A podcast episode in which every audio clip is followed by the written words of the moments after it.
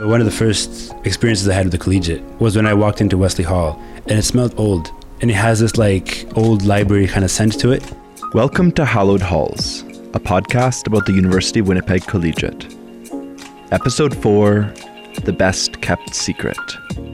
Walking in to Wesley Hall, I felt like I was in a castle, literally. I would never have been where I am today if it, it were not for the University of Winnipeg Collegiate. Never. It changed my life completely. I, I was so grateful and remain so grateful that it gave me that grounding and that start. I've certainly left part of my heart at, at, in Wesley Hall.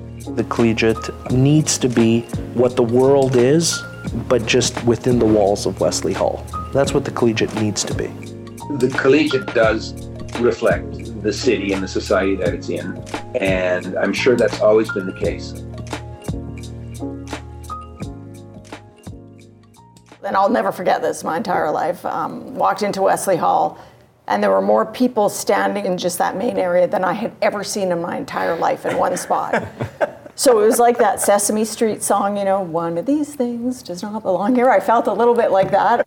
This is Derry Latimer. She and her brother Devin attended the collegiate in the late 70s and early 80s.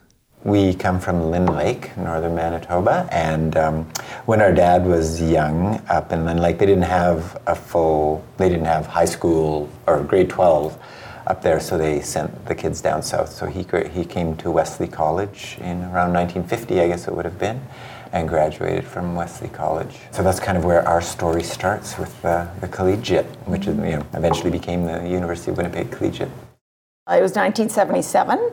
I was 16 and uh, entering grade 12, and my father drove me down and booked me into Sparling Hall in the residence. And I remember, you know, we uh, met with Dean Vanderstol, my dad and I, and uh, I was completely overwhelmed, of course, and and I still remember, you know, when I shut the door in my room in residence at Sparling Hall, it was like, uh, you know, what is going on? I'm, I was just overwhelmed with the whole experience.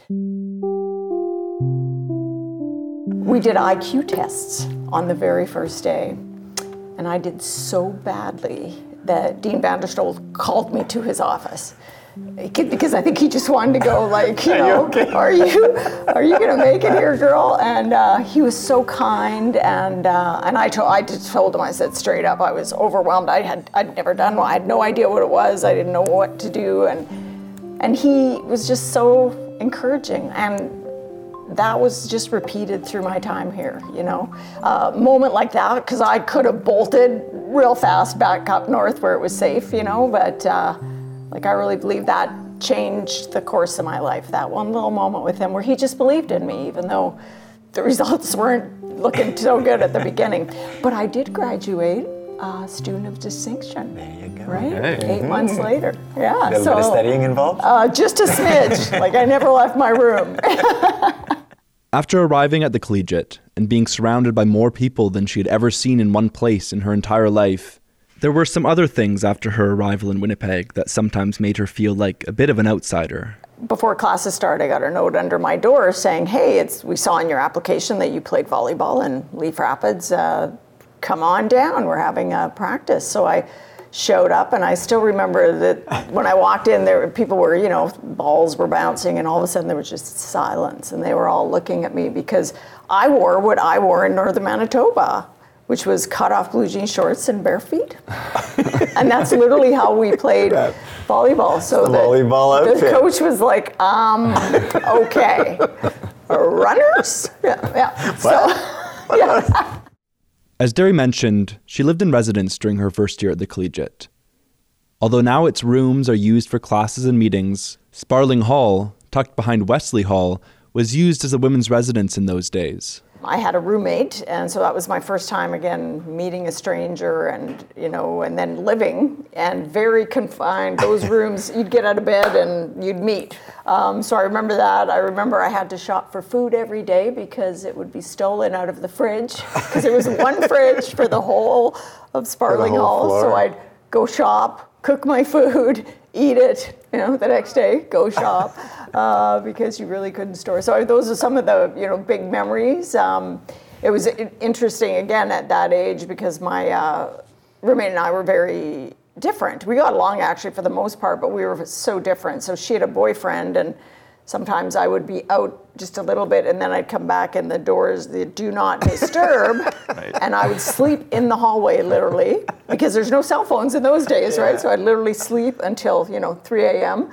when he left, and I was an early morning studier, so I ding, you know, my alarm went off at uh, 5 a.m. So there were some tensions, as you can imagine, over the year, but it was, uh, boy, you grow up really fast with She that didn't kind wanna of get up at 5 a.m. experience. She didn't want to get up at 5 a.m. No. I do remember once studying in the, we had a very small closet. I went in there with a little, had a little light and went in there to study, and yeah. A few years after Derry graduated from the collegiate, Devin also made the move down south to Winnipeg to finish high school. Same thing. It was, you know, quite a shocking change from going to school up north, just where you know everybody. Everybody knows you as well, and so you don't. You've never really felt like a stranger your whole life, you know. In a, when you grow up in a small town like that, so when you come to a big place like this where you don't know anybody, it mm-hmm. is quite a big shocking change. Once you settled into the place, you realize the collegiate is actually kind of like a small town in itself.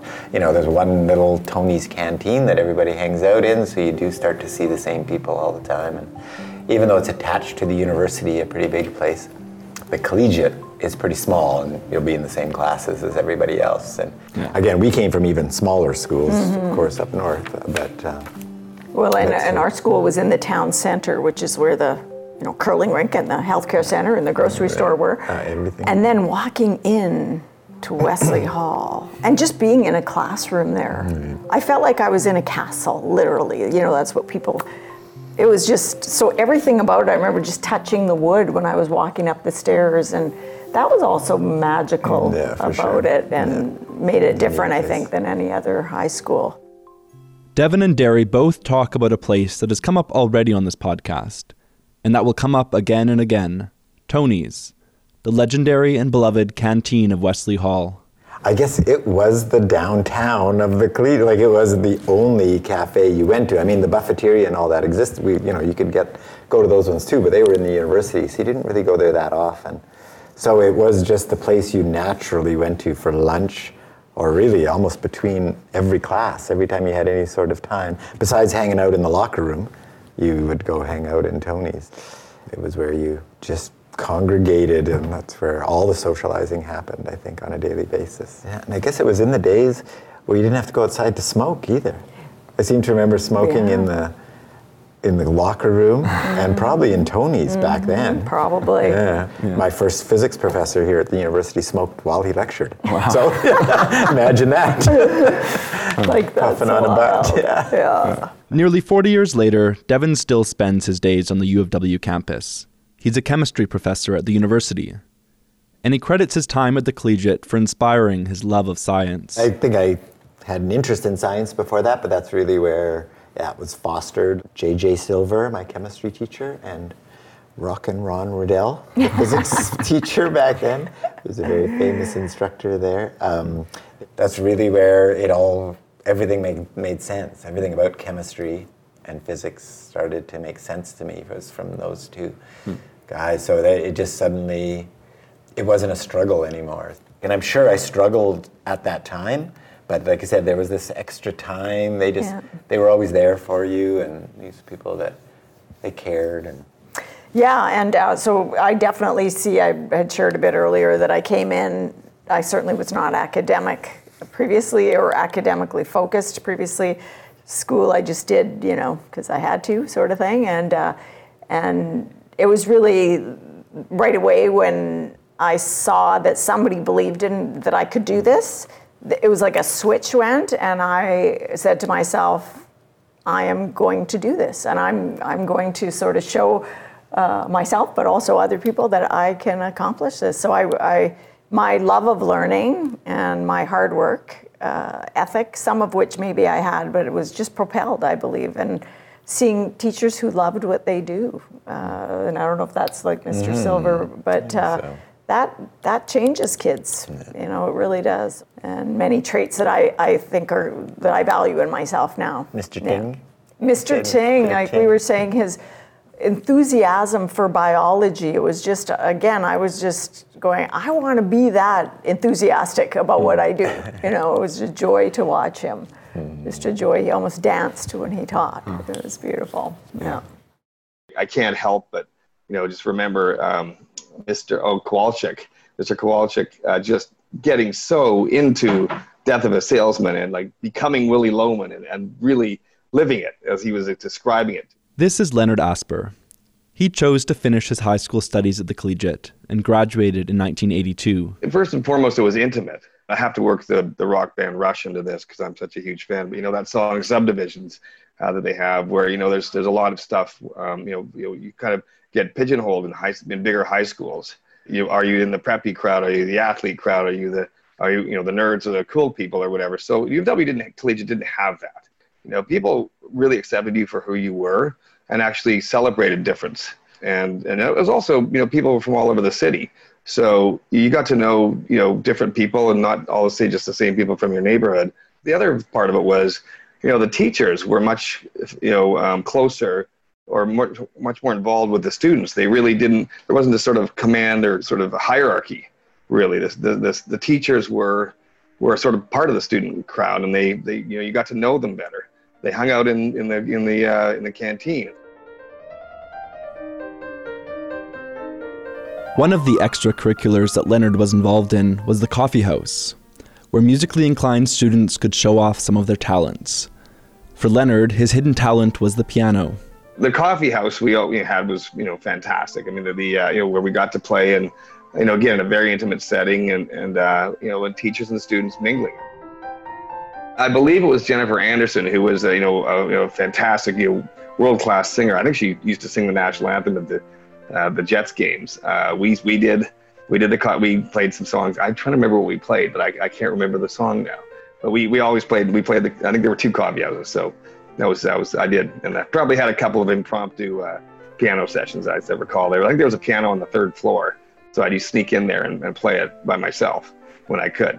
I, I'd never been so nervous in my life, but you know playing for a world class singer. But um, but there you go. So that was uh, that was fun. Years later, Leonard would return to the collegiate to play the piano. He was invited by none other than Susan Thompson, who we heard from on the last episode of the podcast, to perform at the unveiling of the newly restored Convocation Hall in 2007. Yeah, I think it was the same piano. Yeah, it was, it was very badly out of tune, but but yes, I did. I think I, I can't remember if I played the national anthem or whatever, but but yeah, it was. Um, it, it, again, the, the whole place made you feel free to be yourself. Um, and that's something you, you don't necessarily get in a high school or a big high school.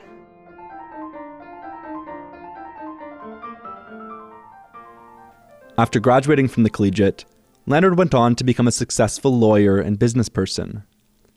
For 10 years, he was the president and CEO of CanWest Global Communications, which under his leadership grew to become Canada's largest media company, operating 20 television channels, including the Global TV network. Many of the lessons Leonard learned about leadership and responsibility can be traced back to his time at the collegiate. I guess it made me realize that everything doesn't have to be sort of the way you think it has to be. Again, if you think of what you think high school is, um, uh, you know, you're getting really a glimpse of university a year before university. I don't know how much that necessarily shaped me, but it certainly made me realize that you know the four walls aren't really the four walls; they're just an illusion in a way and and really um, U of W was almost a school with all a, with school without walls situation. You you had to you know you had more responsibility, and and so I think that, that you know that certainly prepared me better for university. You, you know you can't just you can't compartmentalize yourself in you at the collegiate because there aren't enough people to have have big groups of like-minded you know homogenous people. So you you I I think it you know taught me to sort of appreciate and be able to you know integrate with people that you know did, didn't come from the same background and it was much more you know liberal and you know and i mean i don't mean that politically i mean just you know people just accepted people for who they are and i think that was um you know that certainly has been the way i've conducted my life but it was you know you could fall into the trap of conformity and and and, and sort of you know people pushing you in one direction and and and thinking you have to be a certain way and u of w from the teachers to the environment really taught you, you you really can be what you want to be. As a business leader, Leonard has always kept ties to the collegiate and supported the school, including by serving on the board of the U of W Foundation with Susan Thompson. Uh, well, look, look, conventional high schools are just not for everybody, and uh, you know, and probably today, I obviously I'm not in a high school today, but uh, you know, I have kids that went through high schools, and and um, you know, there's still, uh, I think, an alternative way of uh, you know being educated and and spending your day uh, and and interacting with people that is needed. I think it should be. I wish it were a lot bigger and you know even more accessible because I think there are probably a lot more would be a lot more demand and in, you know for this kind of a school. I, I think other schools should ideally adopt the UW approach and gives people a little more freedom. You know, I, I feel I really felt UW the collegiate particularly was the was the, the best kept secret, unfortunately, around. If the collegiate is one of the best kept secrets around, there are many unique things about the school that often go unnoticed or unknown unless you have experience within the walls of Wesley Hall. For example, the long standing connection between the collegiate and the Royal Winnipeg Ballet. Well, the RWB professional division is a division of our school that actually trains dancers to become professional dancers. The dancers, most of them have moved away from home and they live in our current residence. Uh, so they dance during the day, mostly in the morning, uh, and then they go to school in the afternoon. Uh, but right now, the U of W is, is uh, collegiate is still supporting our our program, which is wonderful. This is Tara Birtwistle. She danced for the Royal Winnipeg Ballet for more than two decades, including for more than 10 years as the company's principal dancer, or prima ballerina. And she now serves as the ballet's associate artistic director. But before all that, she attended the collegiate as part of the RWB's professional division in the late 1980s. I think the hardest part is being homesick as a young person. It's hard because you, you don't have your parents in during your teenage years, but then you create this community in the RWB and, and within the collegiate as well. You sort of trade off kind of the regular teenage things for training uh, so you weren't going to any extracurricular activities either. Uh, not only were uh, we going to the to the collegiate less than everybody else, we were also not able to participate in other things. So you kind of stuck in this this bit of a bubble. When I went there, we were called the bunheads because you had to come straight from class, and you usually had your hair in a bun uh, because you were going back to class because it was a very different atmosphere at UW as opposed to a high school, it was much easier to be quote different. Because you're right even in the 80s there were people who people who chose to go to the collegiate usually were in different circumstances or um, had a different mindset uh, being independent going about their academics a little bit differently because everyone was there by choice it gave a different, um, just a, a different atmosphere than a regular high school. Although, I mean, I guess I don't have that much to compare it to. I didn't go to high school, um, but I did feel very support supported. Although most of her time was spent training and thinking about her future with the ballet, Tara did have some memorable encounters with her instructors at the collegiate. I had an English teacher that stood out, and it's been so long and I can't remember. I think her name was Mrs. Webster. She was so incredibly supportive. Like I can picture her. She was so incredibly supportive in that I felt like I could talk to her. I, I didn't have like personal, big personal conversations with her, but talking about the difficulty of balancing the training and school, it, she inspired me to uh, take on these challenges uh, so that that's a teacher that really has, stuck with me. Although I thought that I didn't remember her name, but I did. yeah, I haven't thought about her in a while, but yes, she she stuck with me, uh, especially in my early years of being a professional. The classes were set up to help students who were swimming for three hours in the morning, the ballet students. You know, the program was designed to make sure that they had success.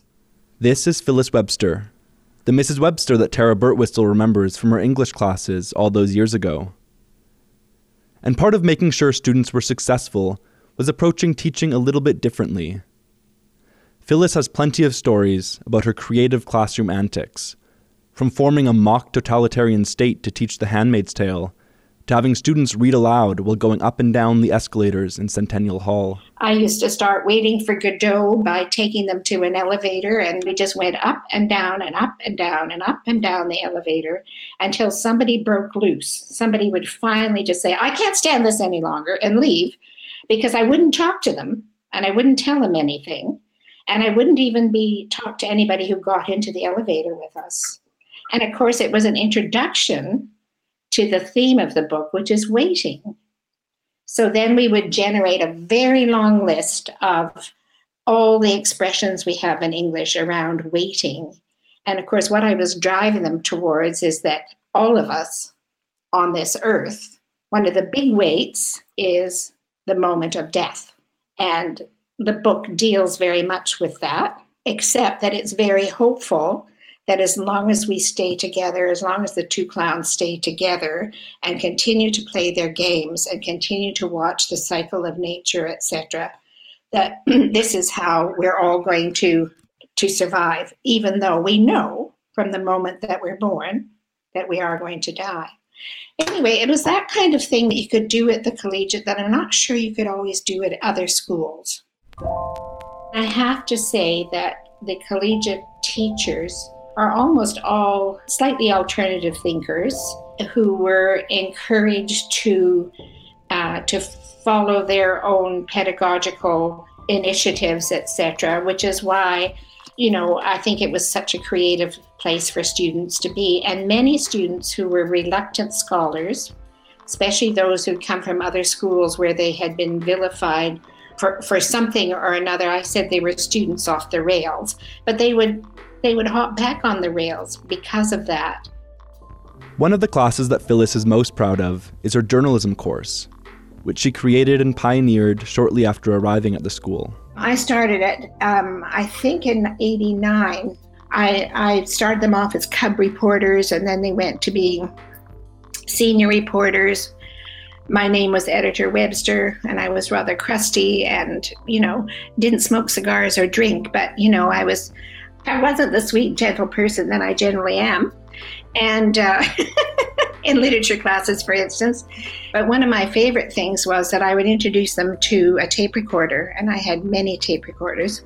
I would have somebody come in from the hallway, sometimes it was a caretaker, come in and whisper in my ear something, and then look significantly at the class, and then walk out.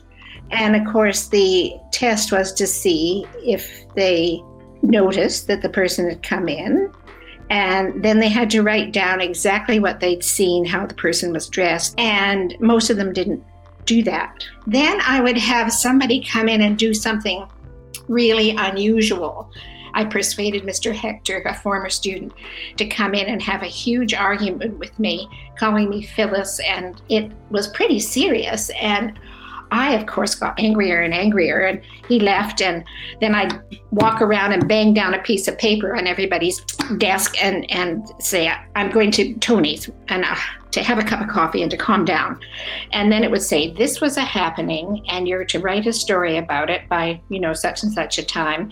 You'll find Mr. Hector standing on the front steps of Wesley Hall, and Mrs. Webster will be in, in Tony's. I was teaching them to scrum, you see. So they'd go scrum and then they'd have to find the focus of the story.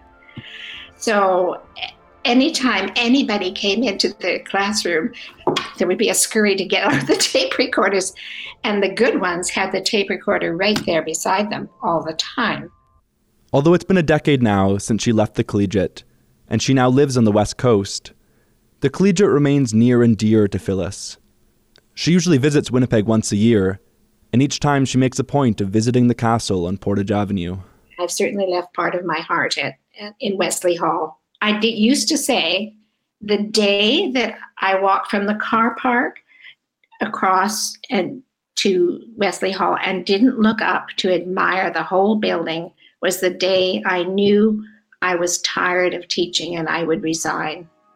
I never reached that stage.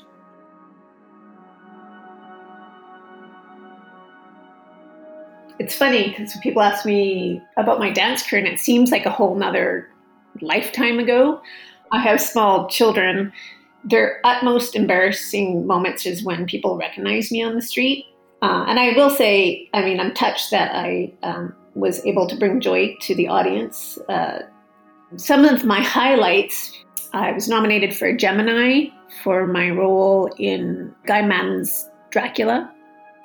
I have uh, danced for the Queen. I ate dinner with the Queen, pretty much right next to her at her table.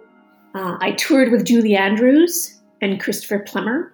It was called the Royal Christmas, so it was a big Christmas show that we did in arenas, which is crazy. And so I was the dancers, obviously, um, we did a Nutcracker portion. And the same with the Bocelli tour as well. It was a holiday theme, which was hilarious because with Bocelli we were in Madison Square Garden, and I we finished our pas de and there was like so much applause, and I was like, oh my god, this is amazing. Except then Bocelli came out, and then it was like thunderous applause. So that was clearly how many people were in that that uh, arena. They were politely clapping for us, but it sounded good.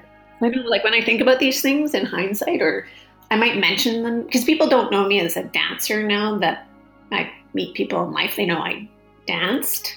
So if they see something on my wall or they or I casually say something, everyone's shocked and then I and then I'm shocked too. I'm like, did I really live that life?